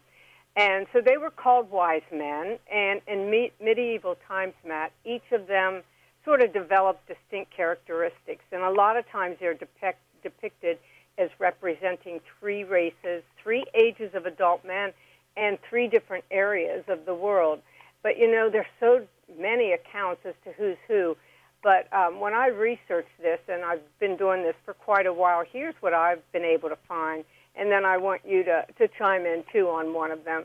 The first was called Mel- Melchior, and according to tradition, he was a king of Persia. He was the oldest of the three, about 60 years old, um, and he had white hair. You'll see him with a long beard, and he is the one who offered gold to the Lord. And of course, we know gold symbolized royalty, so I think it was a perfect gift for the future king. And to me, he has a very Middle Eastern uh, look. And uh, the second one is yours to describe because I know you like him very much. Yes, that'd be uh, Caspar, or sometimes you see him referred to as Gaspar, and he is a middle-aged guy, around forty. Uh, usually doesn't have the the big beard, uh, has a ruddy hue. He is the one who offers uh, the gift of frankincense, and uh, you say that he looks Indian to you. So I, I mean, I, I, I was. I need to go look at my three kings and see, but I, I wouldn't be surprised, right, if that's how the legend has kind of grown up around him. But Mhm. frankincense, you know, we use uh, you know, incense at mass, and we know that it's a representation of prayer and of worship, and uh, you know, really is is indicating that aspect of who Jesus is. Oh yeah, um, it represents life, and and uh, a lot of times it was used to um, anoint newborns. So I think very appropriate. And then the third king was black. He has in my set a really heavy beard, um, and supposedly Matt, he was the youngest, about twenty, and he was called Balthazar, and he's depicted as coming from Africa. And he brought myrrh, and they say that the myrrh he brought was obtained around Yemen. And of course, myrrh symbolized Jesus' future death. And you know, uh, back then it was an ingredient used in embalming, um, and one of the reasons was just to keep away the, the terrible odor that came with that. All right, so probably if you show up to a party and give people gold, frankincense, and myrrh, they'll be grateful for the gold part of it, not sure what to do with the frankincense, and might not even know what myrrh is. So, uh, if we're going to be giving a consumable gift, uh, you've been coming up with some great ones so far during the Advent season. This may be the one that I actually try this year. Uh, so, tell us what you got. Well, you might want to try it. I have two dessert sauces. Um, neither use corn syrup, which you know is is a base ingredient in a lot of um, wonderful uh, sweet sauces. A lot of mine, anyway. Um, but uh, some people don't like to use corn syrup, so I have two to share, and they'll be on my site. One is a salted maple caramel sauce, which is so trendy. The other is a real simple hot fudgy chocolate sauce. and it has the consistency of uh, you know the the store bought hot fudge. Um, really, both easy to make, and I'll go over uh, quickly how to make them. And again, they'll be on my site. The maple caramel sauce, which is I don't know if this is the one you're going to like. You just put some butter in a pan and cook it till it's melted. Then you pour in some brown sugar real slow, and you just whisk that till it's all mixed. And it's going to look grainy, Matt, but that's okay. Then you're going to pour in some whipping cream, still whisking, and bring all that to a boil and just cook it till it's a bit thick. And you take that away from uh, the heat, and then you just stir in some maple syrup and vanilla and top it with some coarse uh, salt. And put it in a jar, and it stays in the fridge up to three weeks. And you'll want to warm that up before using. And then the second one's like a hot fudge uh, sauce. Oh, so good. Um, it's just a riff on the classic hot fudge sauce, and basically, real easy. You take some sweetened condensed milk, um, some bittersweet or dark or even semi-sweet chocolate chips or bars chopped, butter, and you put all that in a pan and just cook and melt it till the till the chocolate's all smooth and glossy. Then you store in vanilla, and you again put that covered in the refrigerator up to three weeks.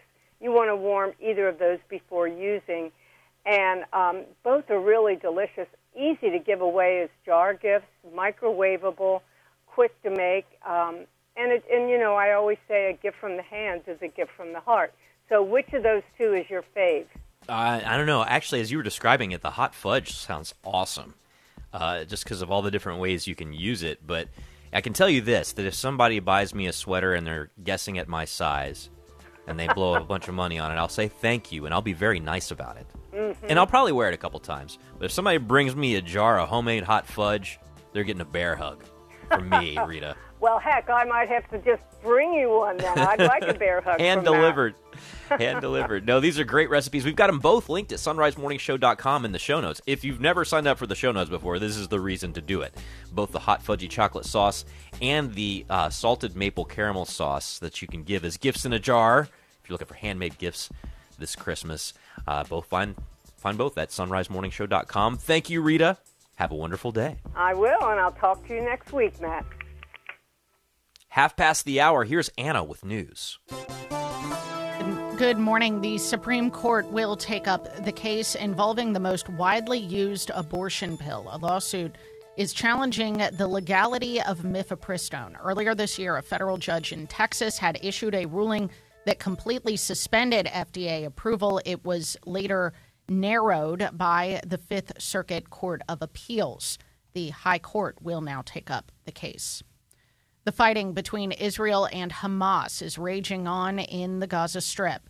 Mark Mayfield reports. This comes after Israel started pumping seawater into the sprawling network of tunnels in the region that's being used by the Palestinian militant group. Israeli forces say Hamas used the tunnels to move around the battlefield and to store rockets and ammunition. Meanwhile, the United Nations General Assembly voted on Tuesday to demand a humanitarian ceasefire in Gaza, as only 10 countries voted against the resolution, including Israel and the U.S. Israel faces growing international pressure due to its military campaign, with President Biden saying that Israeli Prime Minister Benjamin Netanyahu has to change. I'm Mark Mayfield. During his general audience yesterday, Pope Francis made another appeal for peace in the Holy Land. He said, I encourage all parties involved to resume negotiations and call on everyone to make an urgent commitment to get humanitarian aid to the people of Gaza. He said, Let all hostages who had seen hope in the truce a few days ago be freed immediately so that this great suffering for Israelis and Palestinians might come to an end. He said, Please, no to weapons, yes to peace. In his general audience catechesis yesterday, the Holy Father concluded his series on apostolic zeal.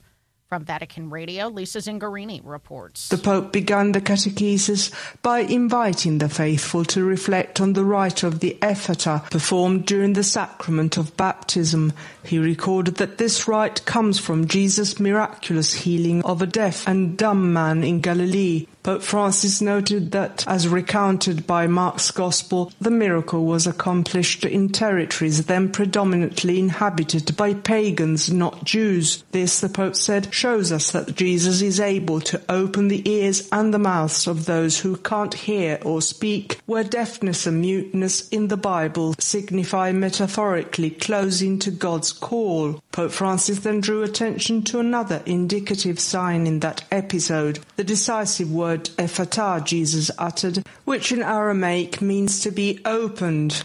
That word, he explained, is an invitation addressed not only to the deaf and dumb, but specifically to his disciples of that time and of all times. The Pope went on to note that this should also make us reflect on our attitude as Christians. cristiano deve essere aperto alla parola di Dio e al servizio degli altri. A Christian, he said, must be open to the word of God and to serving others. Closed Christians always end up badly because they are not Christians, they are ideologues of closure, he added, recalling that even at the end of the Gospels, Jesus entrusts us with his missionary desire to proclaim Jesus and ask the grace to bring a pastoral and missionary conversion. I am Lisa Zengarini.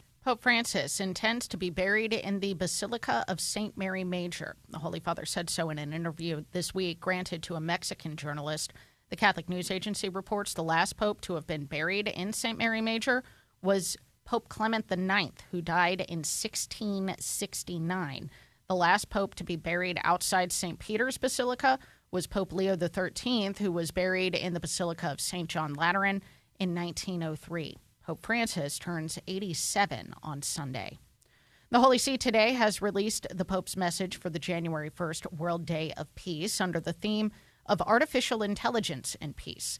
The Pope said, quote, It is my prayer at the start of the new year that the rapid development of forms of artificial intelligence will not increase cases of inequality and injustice all too present in today's world, but will help put an end to wars and conflicts and alleviate many forms of suffering that afflict our human family. May Christian believers, he said, followers of various religions, and men and women of goodwill work together in harmony to embrace the opportunities and confront the challenges posed by the digital revolution and thus hand on to future generations a world of greater solidarity, justice, and peace. End quote.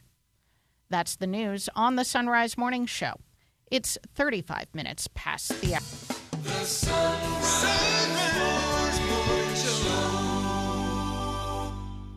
Got a coffee lover on your Christmas list this year? Give them the gift of Mystic Monk Coffee. The Carmelite monks of Wyoming have a number of seasonal blends that would make for a great Christmas morning brew. And when you purchase it, after clicking the Mystic Monk link at sonrisemorningshow.com, you support the monks and the show. If your coffee lover is also a fan of the Sonrise Morning Show, pick up a mug or travel mug for them in our online store. Get a mug and link to Mystic Monk Coffee at sonrisemorningshow.com. That's sonrisemorningshow.com. This is Father Rob Jack with the Heart of St. Paul. We do not know much about St. Paul's personal life, but it appears that he must have liked sports. He uses sports analogies in his different writings, including the first letter to the Corinthians, chapter 9. He writes there, Do you not know that in a race all the runners compete, but only one receives the prize? So run that you may obtain it. Every athlete exercises self control in all things. They do it to receive a perishable wreath, but we an imperishable one. St. Paul teaches us that all who have the gift of faith are athletes for Christ. Just as athletes discipline their bodies to run the race, we must discipline our souls and bodies so that we never lose focus of what our true goal is everlasting life with Christ. St. Paul is the motivator for all of us when we get tired or want to fall out of the race. He knows what it takes because he's already run the race. He knows we need the Holy Spirit. Christians need the spiritual discipline of prayer, the sacraments, and a life of generous service. Christians also need the physical discipline of turning away from sin and living a life of virtue. When the runners win the perishable crown, they usually want to go to Disneyland. As we run for the imperishable crown of holiness, our goal is a lot greater. We want to go to heaven. And we hear this from the heart of St. Paul.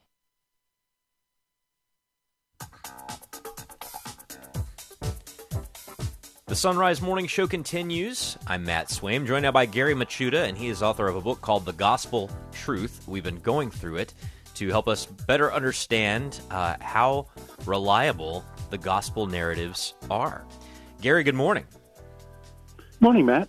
So today we get to talk about consensus and how consensus and the way that it functioned in the rabbi disciple world and in really the ancient world in general, but especially in Judaism, helps us uh, believe in the reliability of the gospel. So, uh, give us kind of a sense of how this idea of consensus works. Yeah, well, um, consensus can be seen in that uh, when you have an original and the original is copied. Let's let's talk in terms of manuscripts. Maybe that's easier to imagine. You have a manuscript. Uh, subsequent manuscripts are copied from that. And what you should have, as copies are made of copies, uh, you should have a clear majority of them agreeing with the original. So, of course, somebody would make mistakes or so on, and that's understandable. But you would you would see a consensus there. So uh, it's not that you're counting noses, so to speak, but that consensus points to uh, a common source because you, you know I, you remind me of one of my favorite quotes in the book. It comes from Tertullian, and Tertullian just basically says, "Look, let's suppose that the apostles, right after Jesus ascends to heaven, they start getting mixed up and they start introducing error, and that error proceeds, you know, down through the church. He says basically that error doesn't, you know, chaos doesn't fall into unity, right? It, it's always unity falls in the chaos. And so if you see a consensus where there's a widespread agreement on something, you could be pretty sure that that actually is an original. You know, is it's true to the the uh, thing that's handed on, simply because error tends to fall into disunity. Well, and if you're talking about a rabbi crucified as a revolutionary in the first century in backwater Palestine, the incredible thing is not so much. I mean, it is incredible that it survived 2,000 years. Uh, the uh, most incredible thing is, is that it survived his death, right? I mean, this is part of it. Uh, because it, those, right. those 12 guys could have gone in 12 different directions, and they didn't. Yeah, yeah, exactly. And uh, and uh, and we talked about how there was lots of false messiahs in the first century, and they all have the same pattern of uh, the leader gets killed, executed, the followers disband, and that's the last you hear about them. But you're right. I mean, it's, this continues on, and when we look at the earliest Christian writings outside the Bible, what you find is this constant touchstone of to know whether something is true. We have to look at all the churches and see what they are teaching is true.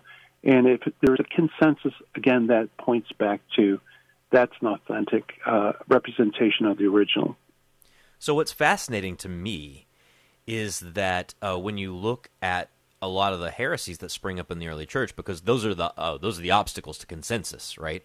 Uh, they're not. Mm-hmm. Uh, well, I mean, they, they they come from a lot of different places, but most of them are basically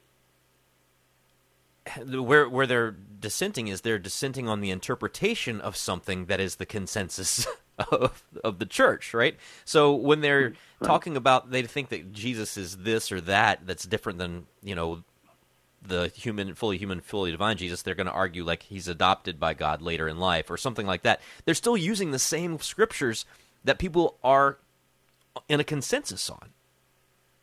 Yeah.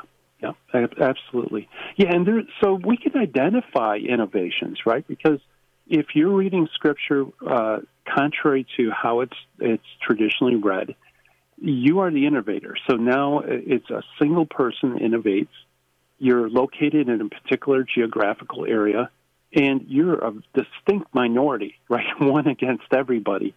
And so, even if you get a band of followers, and that band of followers begins to grow and follow your interpretation, basically you have these three ear- earmarks of innovation, namely that it'll always happen long after the fact, so it, it won't be traced back to the to the original. Um, it'll be in a grow up in a specific geographic location, and it will always be a, a minority. It will never be the consensus. What's also fascinating to me, and I wonder if you could talk about this a little bit, is that there is consensus through those first centuries of the church, but there's not full on uniformity because there are different sort of Yeah. devotional traditions or different ways that people express the same truth. So, uh, how do how do different flavors and expressions of the same truth show forth that consensus as well? Yeah, well, you know, in many ways, when you're looking at the early church, we're kind of eavesdropping on conversations. Uh, rarely do you have somebody address something head on.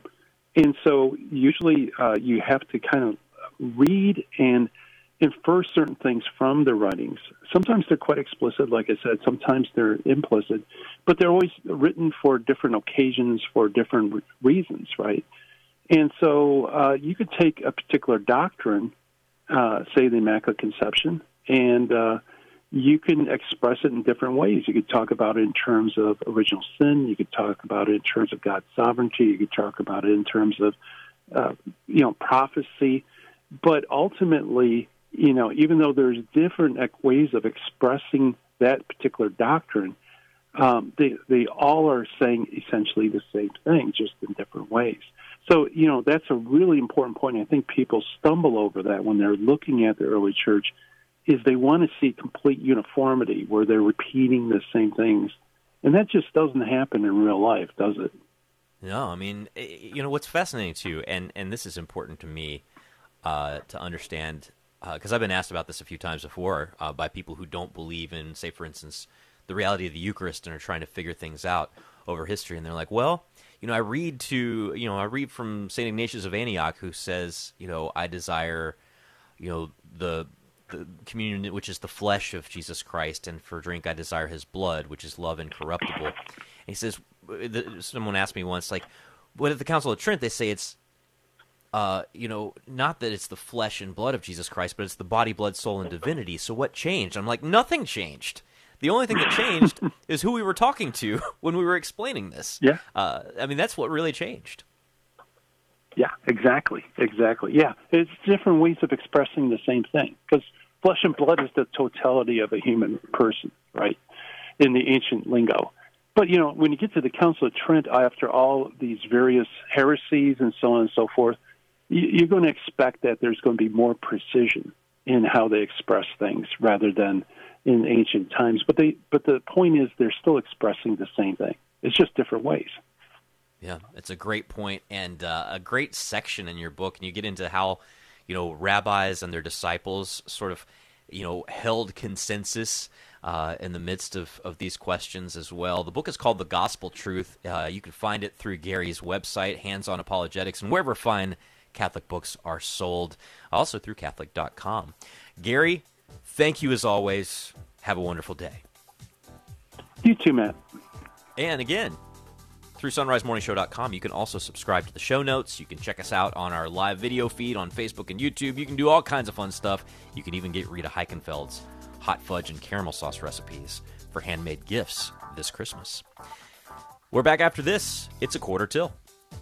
Support for the Sonrise Morning Show is from Visiting Angels. Visiting Angels provides experienced, compassionate care to millions of aging adults nationwide by keeping them safe and healthy in the comfort of their own home.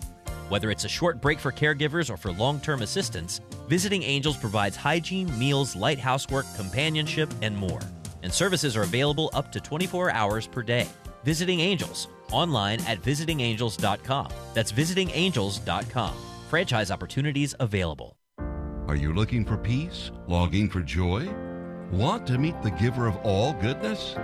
God is calling the laity to bring Ignatian prayer into a suffering world. Work for the new evangelization. Go to LordTeachMeToPray.com. Order your free digital training and manual. Find true happiness and everlasting joy. Go to LordTeachMeToPray.com. And click on the red button today. It's free. Approved by the USCCB. Are you expecting the kids to wake you up at the crack of dawn on Christmas morning? Make that experience more bearable by treating yourself to some Mystic Monk coffee. They have a number of Christmas blends available, and when you go to Mystic Monk Coffee through the link at sonrisemorningshow.com, you earn us a commission. Make Christmas morning even better by drinking your coffee with a Sonrise Morning Show mug, available in our online store. Browse our mugs and link to Mystic Monk Coffee at sonrisemorningshow.com. That's sonrisemorningshow.com. The most original and exclusive Catholic content is on EWTN Radio. I don't like looking back. I prefer to look forward and keep moving forward. There's plenty to cover. I do a lot of research and try to dig out the bits and pieces of a life or of an agenda that people don't want to talk about.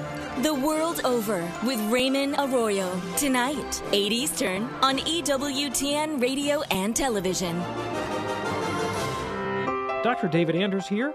Where is purgatory in the Bible? Why confess my sins to a priest? Find out more today at 2 p.m. Eastern on Call to Communion. Now back to the Sonrise Morning Show. It's on track, Dr. Anders.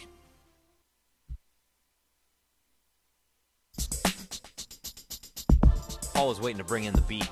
There we are. 12 till, here's Anna with headlines. The Supreme Court has agreed to take up a case involving the most widely used abortion pill, mifepristone. During his general audience yesterday, Pope Francis concluded his catechesis series on apostolic zeal.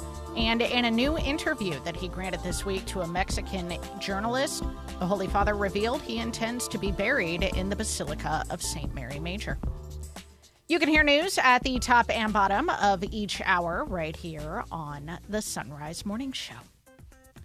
Back with us now on the Sonrise Morning Show is Courtney Brown. He's dir- executive director of the Ruah Woods Institute. And we've been continuing, and we will be continuing our series of mini lessons on their K through 12 theology of the body curriculum called Revealed.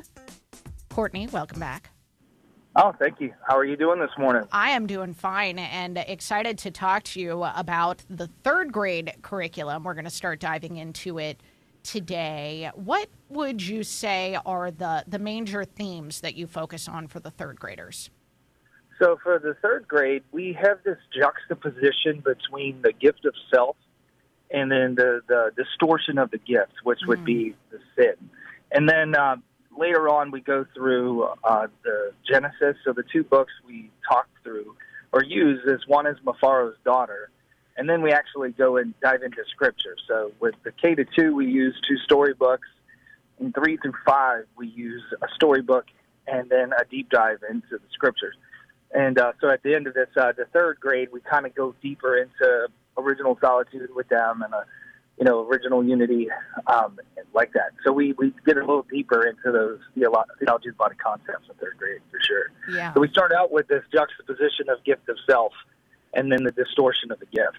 Well, and that is beautifully illustrated and told in this African tale. Those watching the video stream can see me holding up Mufaro's Beautiful Daughters, which, as Courtney was saying, is the picture book, a Caldecott Award winner that uh, that is used for this. Tell us the story of Mufaro's Beautiful Daughters.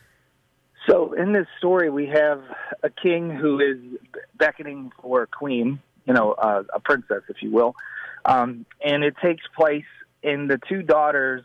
The dad and the mom get excited and ask them to go on these journeys. Well, the one daughter sneaks out, you know, the one that's going to be the juxtaposition of the distortion of the gift, and along the way ignores these people who need help. And then when she approaches the gate of the king, uh, there's like a monster, and she gets real scared and runs back, and then tries to warn her other daughter, her other daughter, excuse me, her sister about this, and then she, her sister along the way ends up helping a little boy, an older woman, and then when she's confronted at the gate, she, you know, attack, uh, embraces the monster in a certain way of a gift, and it, it happens to be the king, you know, mm-hmm. in that respect, and then he awards her with the gift of being his bride or whatnot, but the daughter who helps those people along the way, you start to see how what her actions do and how it leads to the good.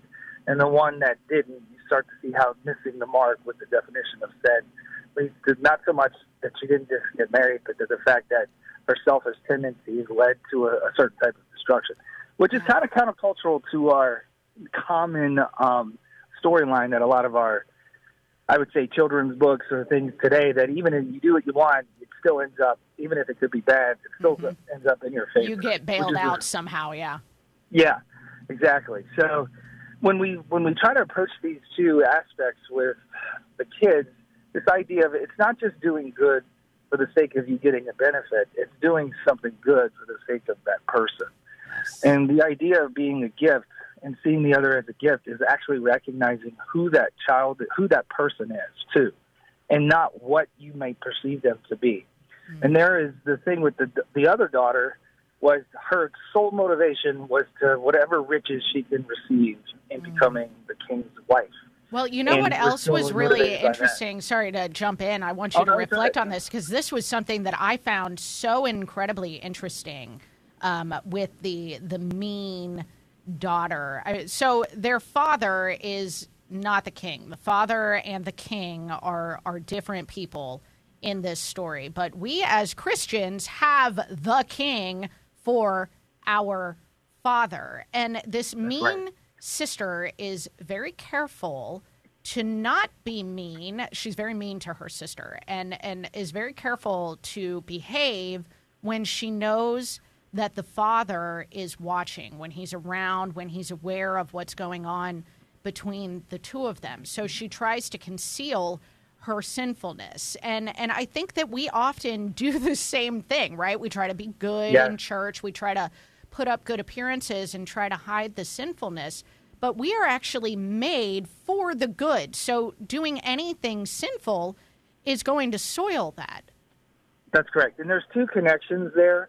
It's it's it's awesome that you found that. The first connection is it connects right to the garden where once Adam and Eve sinned, they try to hide themselves mm-hmm. as if God doesn't know where they are or doesn't understand what has just happened.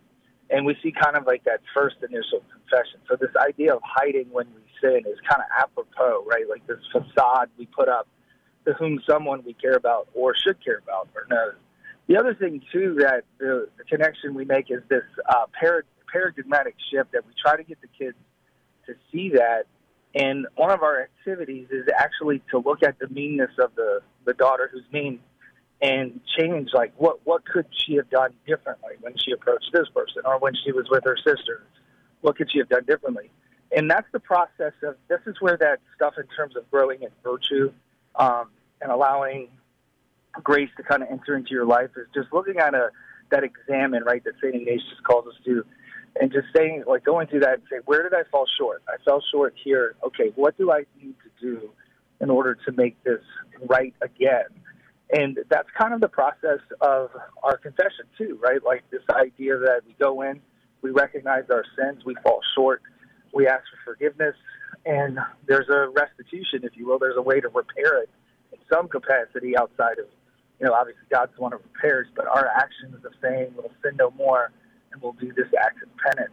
So we have an activity for them to like kind of really dig deep into that and what what could you have done differently you know, the other thing too is it's easy to like say, "Oh, I shouldn't be mean. I shouldn't hit my sister, right. or I shouldn't hit my brother."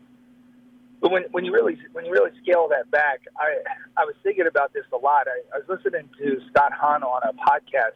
Scott Hahn says he does this thing called jubilation, where he would just sit at the dinner table, and he did this when his boys were young, and he just said, "Right now, all in the year of jubilee, back in the old Leviticus, they just all sins and all debts were forgiven. Oh yeah. And he just at his dinner table would say, "We're going to have a day of jubilation where you are allowed to come and tell me all the things where you fell short, and there's no consequence of like, you know, just tell me." And he he talks about that act of grace there, because when we think about our faith, this is what it's about. It's that deep entering into a mystery of church, but a mystery of Christ, His love for us and His, and his body. Absolutely. So when we want to help with our kids here, we want them to see that grace is an indwelling of Christ in your life, and that's virtue. Virtue is where Christ takes a home in your heart, yeah. and uh, and He lives there and reigns in there as King. Just as He said, He's our Father, but He's also our King. So. Amen. Well, we'll have to leave it there for now. So much more to talk about, but in the meantime, go check out ruahwoodsinstitute.org, and you can check out the revealed K through 12 curriculum. We've been talking to Courtney Brown. Courtney, thank you. You're welcome. All right, and that'll do it for this national edition of the Sonrise Morning Show. May God bless you and keep you and grant you his